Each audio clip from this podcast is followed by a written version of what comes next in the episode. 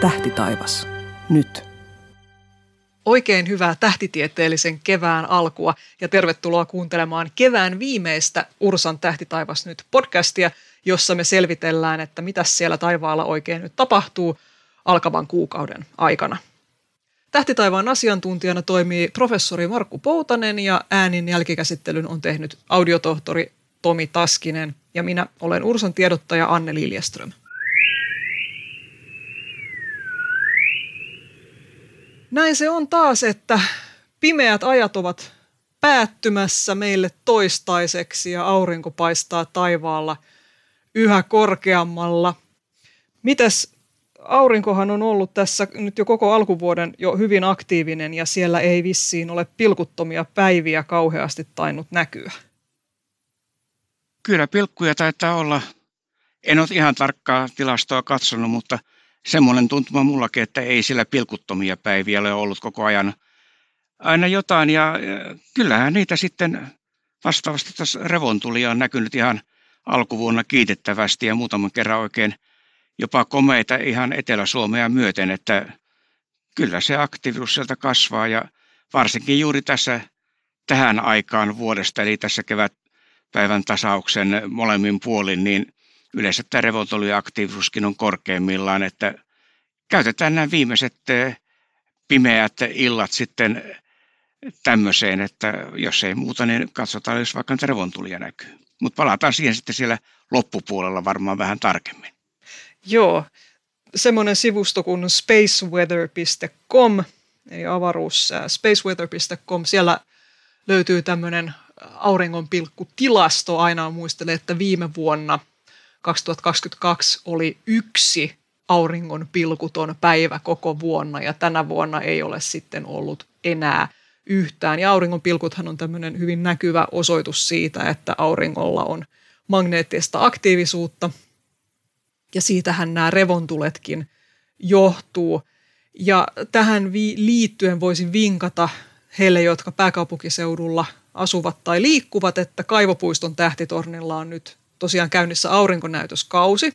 Selkeänä sunnuntaina kello 13-15 siellä on näytöksiä ja auringossa on nyt tosiaan to- oikeasti paljon nähtävää, eli kannattaa tulla vilkaisemaan. Tietysti jos tietää mitä tekee, niin aurinkoa voi havaita itsekin turvallisesta havaitsemisesta saa lisätietoa meiltä sivulta ursa.fi kautta aurinko.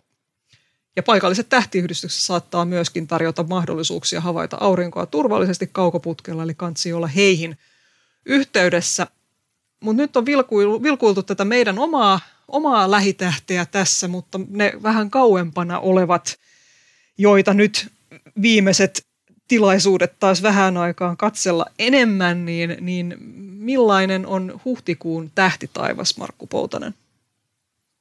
Siellähän on kaikenlaista eksoottista, ainakin näin meikäläisittäin ajateltuna. Nimittäin tässä huhtikuun viimeisinä pimeinä yön hetkinä, niin siellä etelätaivaalla näkyy sitten semmoista tavaraa, mitä ei oikeastaan muuhun aikaan vuodesta näekään. Nimittäin sitten kun kesä tulee, niin yöt on niin valoisia, että niitä ei sieltä näe. Ja sitten kun taas syksy koittaa, niin ne on jo painuneet tuonne läntisen tai, tai lounaisen taivaanrannan alapuolelle, että nyt on niin kuin ne hetket sieltä vähän tämmöisiä, sanoisiko eksoottisempia, hyvin himmeitä kohteita tai tähdistöjä tosin, että eihän niistä nyt valtavaa, valtavia kiksejä saa, kun niitä katsoo, mutta eipä niitä oikeastaan muulloin tosiaan näe, niin kannattaa nyt käyttää nämäkin yöt hyväksi siihen. Ja jos sattumalta saat valtavat kiksit tähtikuvioiden katsomisesta, niin älä anna meidän häiritä tätä, tätä nautintoa. Olemme turhan pessimistisiä välillä. ollaan niin, me ollaan niin kyynisiä. Hyvä. Tota, Mutta mä voisin tietysti kertoa muutamalla sanalla, mitä sieltä, mitä sieltä näitä ekso, ekso, eksotikkeja näkyy. Että, no kerro meille. Joo, vesikäärme, sekstantti, malja, korppi, vaaka – ja käärmeen pää pilkistää idästä, että oliko tässä tarpeeksi eksotiikka. Eli nämä on tämmöisiä, sanotaan noin puolen yön seutuvilla tuolla matalalla, matalalla etelätaivaalla kiiluvia hyvin. Siellä oikeastaan, no tuolla Vaassa on joitakin vähän kirkkaampia tähtiä. Ja tietysti sitten kun mennään, mennään vähän korkeammalle, neitsyt on siinä ja, ja sieltä tietysti löytyy. Mutta sitten juuri nämä matalalla kilot, ne on tämmöisiä ihan pieniä himmeitä tähtiä. Siellä vesikäärme, semmoinen pitkä luikura siellä ja, ja tuota, eh, käärmeen pää tai oikeastaan käärmeen kantaja, mikä on halkassut tai katkaissut tämän käärmeen kahteen osaan. Ensin sieltä tosiaan tuolta kaakosta alkaa käärmeen pää sitten pilkistää, niin eh, jos nämä näkee, niin aina voi sitten elvistellä, että joo, minä olen nähnyt käärmeen pään taivaalla. Mä just mietin siinä, kun sanoit, että onko tämä, onko, ovatko nämä nyt riittävän eksoottisia, niin ne on myöskin niin himmeitä tosiaan nämä tähdistöt, että, että on suorastaan hämäräperäisiä. Kyllä, kyllä. Ja niitä todella sanotaan, jos on vähänkin huonompi keli, niin eihän niitä näe sieltä. Mä en tiedä, pitäisikö mun taas, niin kuin mä joka kevät tähän aikaan aina kerron tämän tarinan Yrjö Väisälästä. Jos et kauheasti pistä vastaan, niin tuota, mä taas sen kerron. Kerron Tietysti voi olla, että kuulijatkin on jo kyllästynyt tähän, jotka useampina keväinä on kuunnelleet, mutta kun täällä on tämä korppi, joka, on, joka näkyy ihan kanssilla taivaan rannassa tuossa puolen yön maissa nyt huhtikuussa, niin akateemikko Yrjö Väisälällä oli tapana sitten kertoa, että keli on silloin hyvä, havaintokeli on hyvä, kun korpin jalat näkyvät. Eli tältä korpista, tästä tähdistöstä ikään kuin ne muutamat himmeät tähdet, mitkä jää sen alapuolelle, niin ne on ikään kuin tämän korpin jalat ja ne on todella taivaanrannassa muutama himmeä tähti, että täytyy sanoa, että kyllä, kyllä oli aika kovat kriteerit, jos havaintokeli on vasta silloin hyvä, kun ne korpin jalat näkyy, että no niitä voi yrittää itsellekin tässä pakkaa mieleen, että montakohan kertaa Yrjö Väisellä on nähnyt kyseiset korpin jalat, että kyllä niin, niin matalalla on horisontissa, että aina jotain tyhnää siellä edessä. Ja tämäkin saattaa olla urbaania legendaa, en tiedä. Miten urbaania edes mahtaa olla. No mutta hyvä. Eli siis näitä vähän harvinaisempia tähdistöjä vuoden ainoa tilaisuus, eli jos niitä haluaa sieltä saada havainto plakkariinsa, niin nyt on oikea aika toimia – mutta sitten tietysti yhtä lailla niin nämä tutut tähdistöt, niin ne on ne, vähän niin kuin oudon näköisissä paikoissa. Sanotaan vaikka Otava. Sehän monelle jää mieleen, että se on siellä syksytaivaalla, alkutalven taivaalla, se kiiluu siellä jossain matalalla pohjoisessa ja näkyy kivasti, mutta nyt se todella tällä hetkellä, kun tässä huhtikuussa rupeaa iltayöstä Otavaa katsomaan, niin sehän vaatii vetreää niskaa. Se on nimittäin ihan kohti suoraan tuolla pään päällä. Että se on todella, todella saa niin katsoa ylöspäin, että sen näkee. Ja sitten tietysti kun sitä ö, kauhan vartta sieltä sitä kaarta seuraa tuonne vähän itään tai, tai kaakon suuntaan, niin se päätyy tuohon karhunvartijan kirkkaaseen Arcturus-tähteen. Ja se Arcturus on taas sitten se tähti, mikä syksyllä kun, tai elokuussa, kun yöt alkaa pimeäntä, niin tämä karhuvartijan Arctursa näkyy sitten sen lännessä aika kirkkana, niin nyt se on tuolla idän suunnalla vielä tällä hetkellä tässä kevättalvisella yötaivaalla, että ne on todella niin, voi sanoa, että ihan kummallisissa paikoissa tututkin tähdistöt. Joo, näin on. Harvoin näkee Kassiopeia, joka on noin matalalla kuin mitä se nyt on sitten tarjolla. No näin on. Se on siellä, se on siellä matalalla pohjoisessa ja se tosiaan nyt etelässä leijona näkyy kivasti tuossa iltayöstä. Se on, se on semmoinen aika hyvin tunnistettava tähdistö. Ja sitten tietysti nuo talven kuviot, orionit sun muut, niin ne on jo, jos, ei, jos eivät ole, niin alkavat hyvin äkkiä painua tuonne läntisen tai lounaiseen taivaanrantaan siinä, kun ilta pimeenee, että eipä niitä oikeastaan enää paljon tässä vaiheessa talvea tai kevät, kevättä, niin näin. Näin on. Mutta hei, mennään katsoa vähän planeettoja, koska sielläkin on tällaista harvinaista ja himmeää tarjolla. Joo, vähän, mutta hyvää. Ö, niin, se, tota, jos lähdetään siitä, mitä ei näy, niin, niin tuota Jupiter ja Saturnus, ne, ne on siellä auringon suunnalla, että ei kannata niistä huolehtu, huolestua ja huolehtia. Ja Marskin alkaa näkyä aika huonosti, mutta sitten tosiaan nämä hienosti näkyvät, niin Merkurius ja Venus. Ja jos otetaan tuo Merkurius tähän käsittelyyn ensimmäisenä, koska se on se kiireisin planeetoista ja välillä käy täällä kääntymässä ja sitten taas katoaa ja nyt tämmöinen tilaisuus, kun se on tässä näkyvillä, niin on nimenomaan nämä huhtikuun alkupäivät, tai voi sanoa, että huhtikuun ensimmäiset pari viikkoa, jolloin Merkurius näkyy ja se näkyy tuolla matalalla auringonlaskun suunnalla. Ja se on oikeastaan semmoinen vierailija, joka Suomesta ainakin, niin se on pikkasen vaikea nähdä, koska eihän se mikään himmeä ole, mutta kun se on siellä niin auringon laskun kajossa, että sitä ei oikeastaan sitä helposti löydä.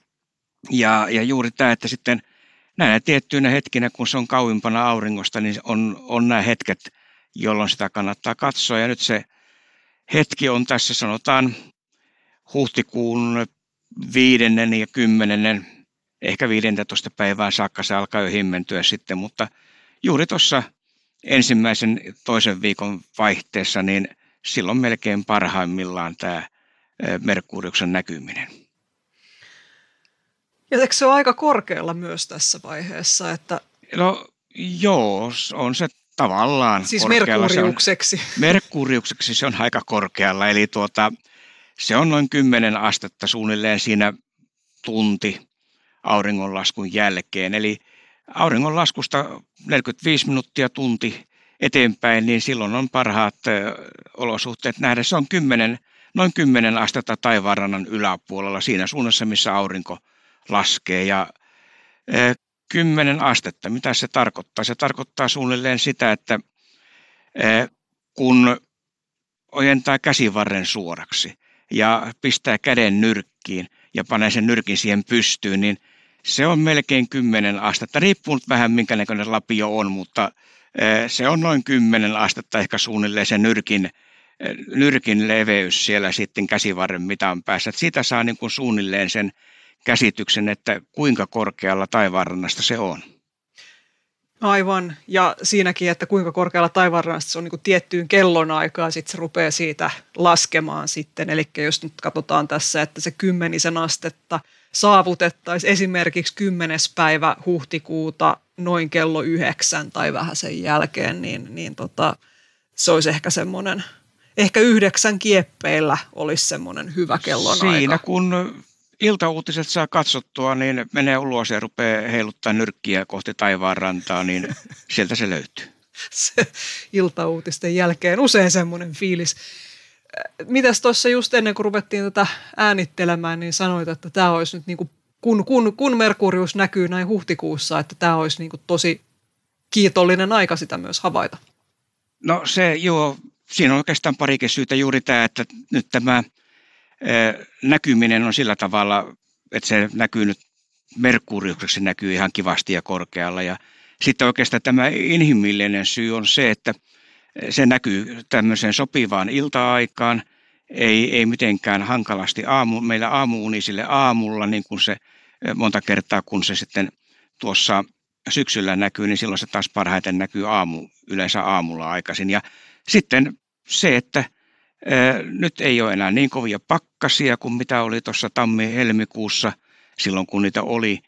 Ja ei myöskään sitten ole niin valoisia öitä, niin kuin tässä joku pari vuotta sitten se iloisesti näkyy, tai muutama vuosi sitten, niin se iloisesti näkyy tuossa joskus, mitähän se oli touko-kesäkuussa, ja silloin se oli todella hankala löytää. Ja, e, eli kaikki tämmöiset tavallaan, niin kuin tämä on tietyssä mielessä optimi, että juuri tässä kevään viimeisinä iltoina, hämärinä, pimeänä iltoina, niin tämä näkyy tuolla, niin siinä mielessä tämä on niin kuin oikeastaan aika optimaalinen aika lähteä sitä nyt metsästämään sieltä.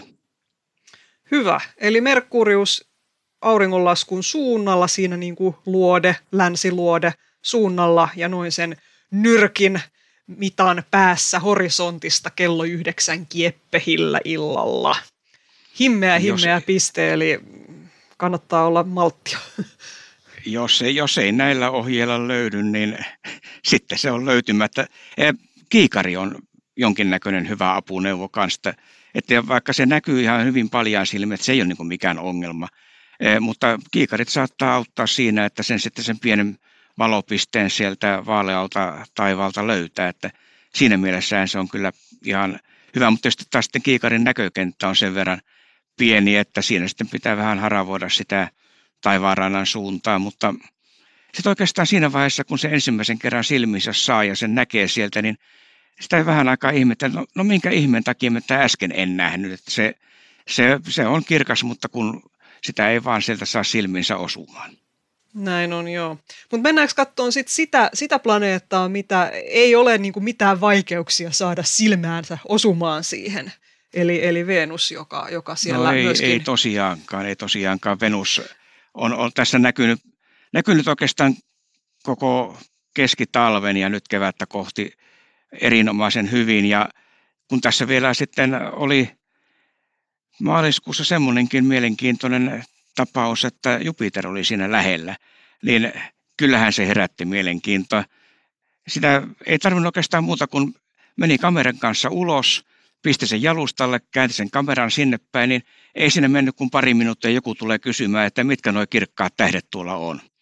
Ja kyllähän sitä saa sitten kansanvalistusta harrastaa siinä, kun itse yritti ottaa kuvia näistä, mutta se oli todella hienon näköinen, kun nämä kaksi kirkasta planeettaa oli vierekkäin ja nyt se Jupiter painelee kovaa kyytiä tai on painellut jo itse asiassa auringon suuntaan, että ei se enää sieltä huhtikuussa näy, mutta Venus näkyy ja sehän on kyllä niin kirkas ja komea, että ei sitä voi olla huomaamatta, että siinä mielessä hän ei, ei mitään kiirettä tässä ole, mutta aina kirkkaana iltoinen kannattaa sitä vähän niin kuin itseksensä katsoa ja nautiskella siitä, kuinka hienosti ja kirkkaasti se näkyy.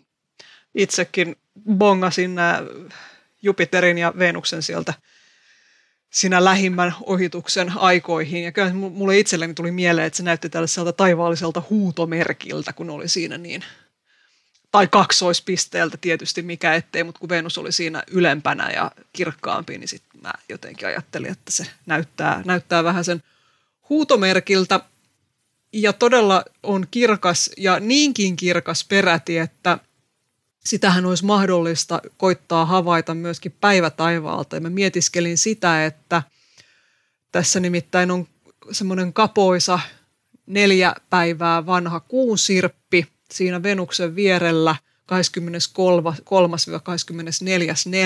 että jos niihin aikoihin olisi päivällä selkeää, niin voisiko sitä kuun sirppiä käyttää apuna sen Venuksen bongaamiseen päivätaivaalta?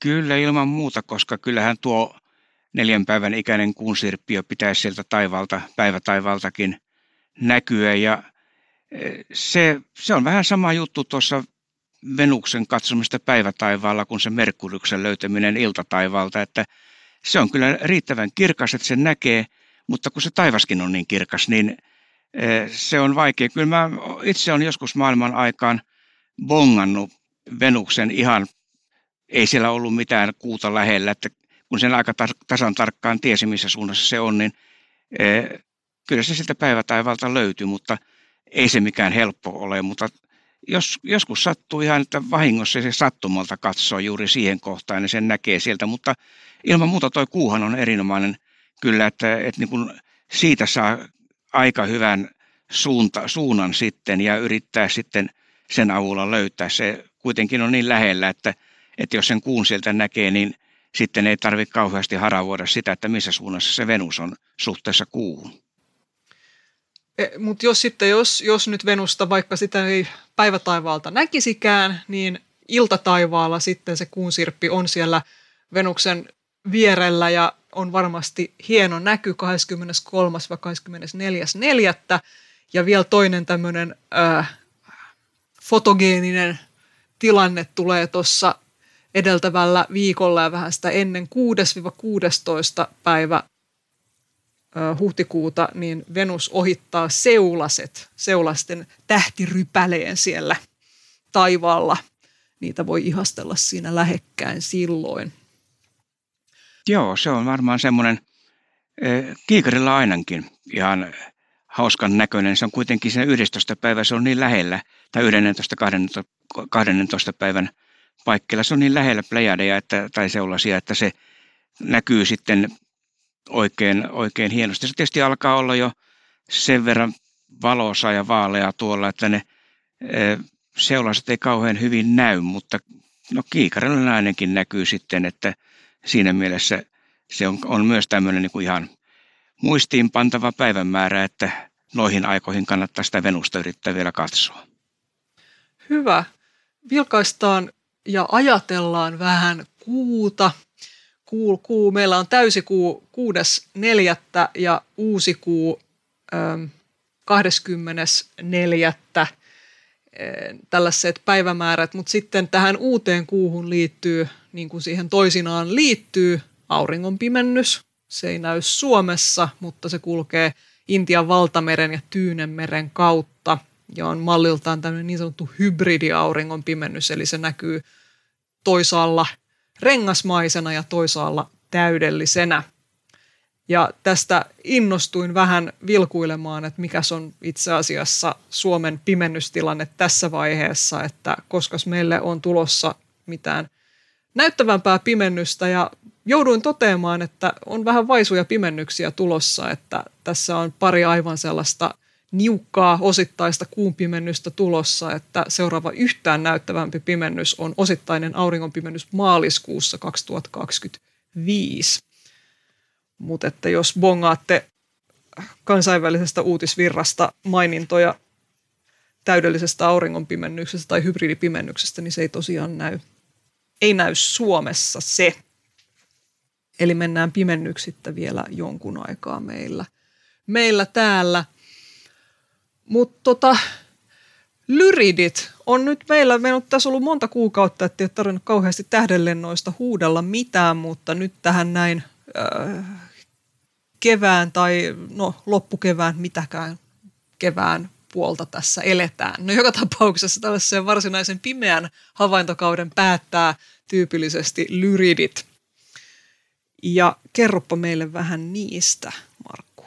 Joo, tai voi sanoa niin, että Etelä-Suomen kauden päättää, nimittäin tuolla jo Lapissa alkaa olla sen verran valoosa, että ne lyridit ei kauhean hyvin enää siellä näy. Että se on tosiaan tässä meillä tämä kesä tulossa ja vaaleat yöt ja kaikki, mitä tuolla taivaalla tämmöistä erityistä tapahtuu, niin ei niitä enää sitten tässä kohta näyttää. On todella, ei tämä lyriditkään mikään kauhean tämmöinen Eh, aktiivinen tai, tai runsas lentoinen tähdenlentoparvi, meteoriparvi ole, että niitä on sitten tuossa, olisiko kymmenkunta tähdenlentoa tunnissa parhaimmillaan siinä maksimin aikoihin.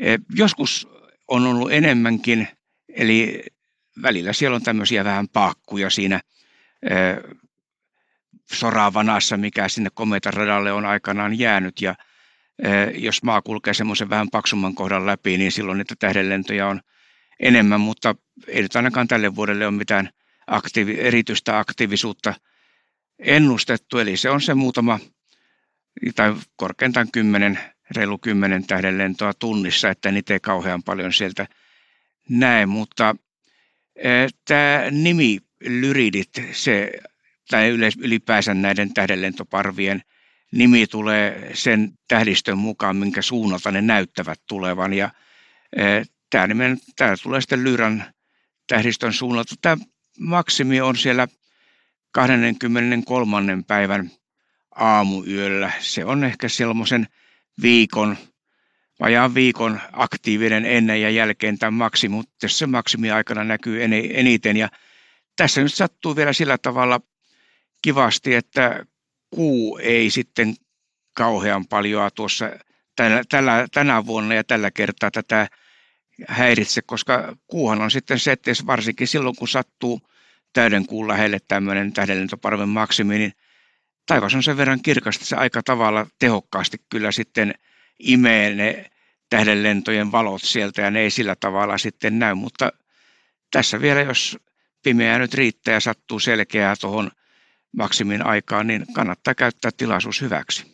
Eli jos siinä 23. päivä illalla katselee nyt just sitä kuun sirppiä siellä Venuksen kanssa, niin jos siinä sitten jonkun aikaa odottelee, niin tota, siinä, no, no sanotaan, että kyllä siitä voi saman tienkin aloittaa niiden tähdenlentojen katselemisen, että jos se maksimia odotetaan siihen aamuyölle suunnilleen, niin aamuöisin muutenkin näkyy enemmän tähdenlentoja keskimäärin, mutta – mutta että kannattaa yhdistää mahdollisesti tilaisuudet, jos, jos vaan sää on hyvä.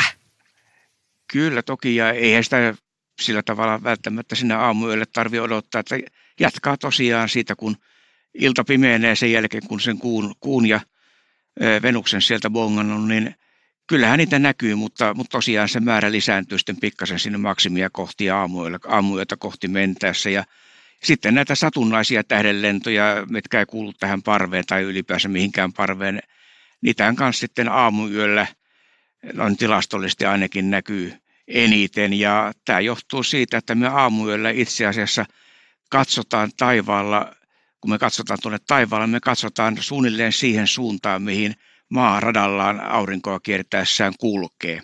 Eli me ikään kuin mennään sitä, niitä pieniä kivihiukkasia vastaan siellä. Ja kun sitten jossain kohtaa ilmakehään törmää, niin, niin me sitten nähdään niitä.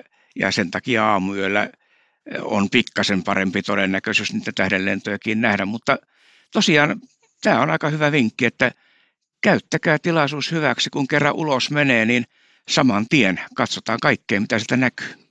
Koska onhan toki niin, että paras aika katsoa taivaalle on silloin, kun on hereillä. Eli ei sitä e, ole mikään pakko sinne hyvä. sinnitellä aamuyöllä, jos siltä ei tunnu, mutta emme sitä suinkaan kiellä, vaan suin, päinvastoin rohkaisemme tällaiseen toimintaan. Hyvä. Taas kerran otan tämän aasin sillan, että nyt kun olemme jo ilmakehän ilmiöitä katsomassa, joita tähdenlennotkin ovat, niin mennään katsomaan nyt sitten vielä niitä, että mitä, mitäs ilmakehän muita ilmiöitä tässä huhtikuussa vielä olisi tarjolla. Niin, pitäisikö sen verran vielä palata sitten noihin revontuliin, että niitä revontulia kyllä vielä huhtikuussakin näkyy. Tässä tietysti maaliskuun puolella oli eh, kevätpäivän tasaus ja niin edelleen, että siellä niitä ehkä oli, oli sitten tilastollisesti taas enemmän, mutta kun auringon aktiivisuus lisääntyy, niin mikä ettei huhtikuussakin vielä, vielä voi vallan hyvin näkyä, että siinä mielessä revontulet lasketaan tähän potentiaaliseen katsomiskohteeseen, mutta eiköhän me hypätä sitten tähän halohuhtikuuhun, kun tämä on joka vuotinen tämmöinen tapahtuma, niin puhutaan haloista haloolla päähän. Aivan oikein. Joo, se, siinä voi tulla työtapaturma ja, ja se on pilkäs silmäkulmassa, niin se ei sitten johdu taas näistä haloista. no niin, mennään nyt asiaan. Eli siis huhtikuuhan on, sehän on yksi vuoden parhaita kuukausia halojen havaitsemiselle, mutta mistäköhän se johtuu? Se varmaankin siitä pilvisyyden jakautumista. Että siellä on sopivia yläpilviä tulee sitten tässä, kun talven pakkaset alkaa olla ohi ja päästään vähän erinäköisiin sääolosuhteisiin, niin siellä sitten jotenkin nämä ö, olosuhteet paranneet näiden haloilmiöiden syntymiseen tuolla yläilmakehässä. Tarvitaan sopivia pilviä siellä ja, ja sitten ö, aurinkoinen, sopiva sää, aurinko alkaa kivasti jo valasta tuolla, niin tämä on vähän sama kuin sen Merkuriuksen katsomisesta, kun nämä olosuhteet alkaa loksahdella kohdalleen, niin sitten me tiettyjä ilmiöitä aletaan nähdä paremmin. Ja onhan toki tietysti huhtikuuta, kun ajattelee, niin sää on yleensä jo sillä tavalla keväinen, että kivahan siellä ulkona on olla ja katsella haloja. Ja tietysti toisaalta sitten edelleen on niin kylmää, että myöskin viimeisin, viimeiset keinovalopilarit ja jääsumu, ää, jääsumuhalonäytökset osuu usein siihen justkin huhtikuulle. Ää, mä meinasin, että en mä puhu mitään näin kylmistä asioista. No joo, kyllä ne näkyy. Jos, jos riittävän kylmää on, niin näkyy, näkyy. Ei tästä säästä nykyään kuule pysty tarkalleen ottaen sanomaan. Se yllättää aina. Ö, mutta tosiaan meillä on Ursassa perinteisesti ollut tämmöinen tehostettu havaintotempaus just huhtikuussa, eli rohkaistaan porukkaa, että katsokaapa nyt sinne taivaalle päivä- tai yöaikaan siinä mielessä, että kuunkin ympärillä voi näkyä haloja. Ja paras aika nyt tänä vuonna kuun halojen havaitsemiseen on kuun alussa, kun täysikuu on 6.4. ja kuu on korkealla etelässä. Eli toivotaan, että, että havaitsette haloja ja raportoitte niitä taivaan vahtiin. Ei ole pakko olla valokuvaa siitä.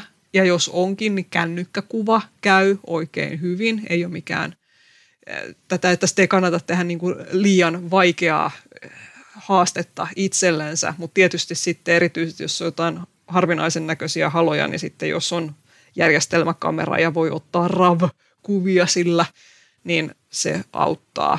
Mutta että tosiaan taivaan vahtiin niitä havaintoja. Markku, voisi kerrata vielä vähän, niin kuin on kuitenkin olemassa jotain tällaisia nyrkkisääntöjä siitä, että et, et miten niitä haloja kannattaa havaita, niin mitä sellaisia havaintovinkkejä tulisi mieleen? Joo, siinä oikeastaan auringon, no kuulusynnyttämät halot on sillä tavalla mielenkiintoisia, että siellä aika usein sitä valoa on vähän liian vähän ja tuota, se kännykkä, kännykkäkamerakin on siellä vähän kovilla, mutta kyllä sen kännykkäkamerallakin havaitsee, että kuun, kuun halot on todella mielenkiintoisia, mutta sitten jos me mennään näihin ihan normaaleihin päivähaloihin, niin oikeastaan yksi semmoinen kaikkein hankalin asia on sitä valoa tuppaa olemaan liikaa, kun sitä auringosta tulee ihan riittävästi ja tuota, se ihan semmoinen, että sitä ei kauhean mielellään sinne auringon suuntaan edes katso, koska se häikäisee, eikä sinä aurinkoa saa katsoakaan suoraan. Että ensimmäinen asia, jos epäilee, että on haloja, niin nostaa vaikka käden siihen auringon eteen, että vähän varjostaa sitä ja silloin niin kuin näkee, että onko siellä jotain vai ei. Ja sitten menee semmoisen paikkaan, että se auringon saa vaikka johonkin puun taakse tai nurkan taakse tai mihin tahansa piiloon ja, ja tuota, sen jälkeen sitten pystyy katsoa paremmin. Ja tämä oikeastaan pätee vähän, vähän niin kuin valokuvaukseenkin sama, että e, sanoisin, että aika, aika epätodennäköistä, sille, valokuva, sille kameran kennolle tapahtuu jotakin, että se varsinkaan kun sen kuvan näppäsee sitten nopeasti, niin ei se siinä vaurioidu, mutta kannattaa ehkä pikkasen kuitenkin miettiä ja varoa sitä, e, ettei aurinkoa ihan noin kauhean paljon suoraan kuvaa siitä.